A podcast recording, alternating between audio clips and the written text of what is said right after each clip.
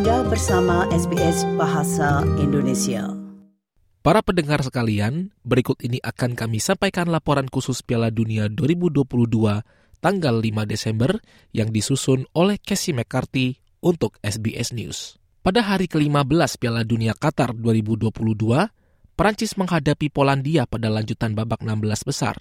Pada babak pertama, pertandingan berjalan seimbang antar kedua tim. Namun, menjelang akhir babak pertama, Olivier Giroud berhasil memberikan keunggulan untuk Prancis. Mbappe for Giroud, a flash of space, a flash of brilliance. Onto the score sheet, into the record books. Olivier Giroud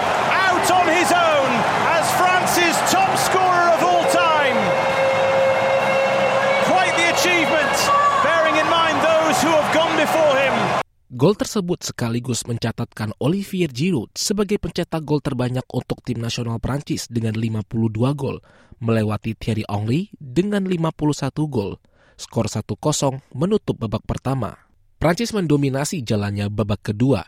Hasilnya, Prancis berhasil memperbesar keunggulan menjadi 2-0 pada menit ke-74. Berawal dari skema serangan balik, Usman Dembele melakukan umpan terobosan kepada Kylian Mbappe dan Mbappe melepaskan tendangan ke sudut atas gawang. Mbappe all of a sudden has room and uses it beautifully.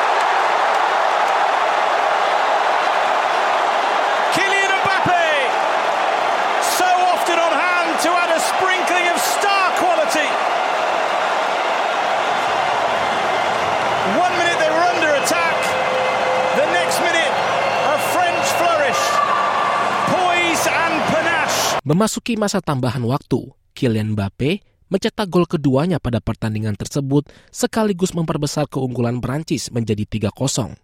Polandia sempat mendapatkan gol hiburan melalui tendangan penalti Robert Lewandowski.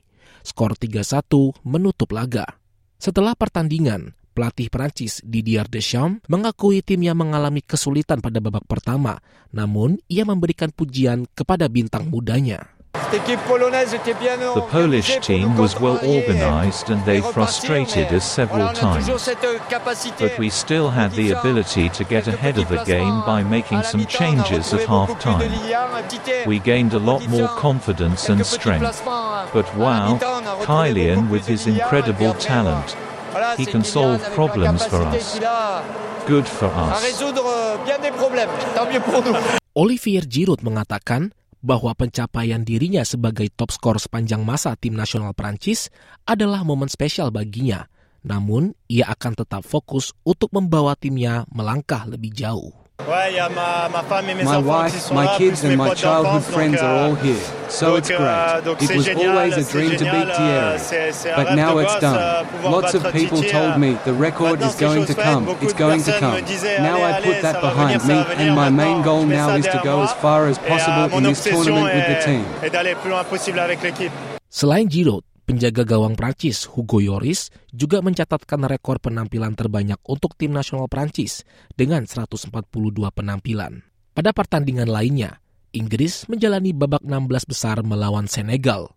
Kapten Inggris Harry Kane mampu memimpin timnya mendominasi jalannya babak pertama. Namun, 30 menit berjalan, Senegal mampu mengancam gawang Inggris yang dikawal oleh Jordan Pickford.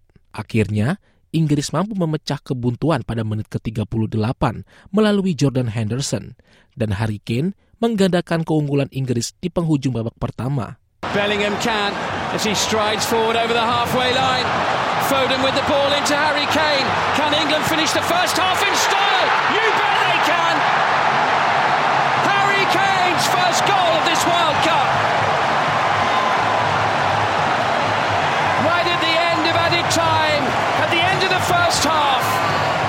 Skor 2-0 menutup babak pertama dan di babak kedua, Bukayo Saka berhasil melengkapi kemenangan Inggris menjadi 3-0. Skor tersebut bertahan hingga akhir pertandingan. Setelah pertandingan, Harry Kane merasa senang dengan kesuksesan yang diraih oleh timnya. Yeah, that's what we need. We've got a great mixture of, you know, youth and experience now, and uh, you know, another knockout win. And, and you know, over the years, it's not been easy for England. So uh, to win 3 0 just uh, a really great night. Yeah, look, we, we enjoy this one, but then of course our focus turns straight to that. It's going to be a really tough game. Uh, they're reigning champions, but uh, you know it'll be a good battle. Uh, we recover nicely now and then get ready for, for the game. Well done, Harry. Yeah, thank you.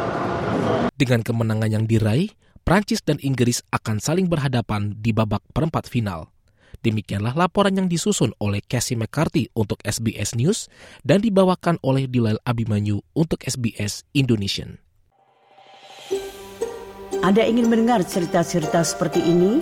Dengarkan di Apple Podcast, Google Podcast, Spotify, atau di mana pun Anda mendapatkan podcast Anda.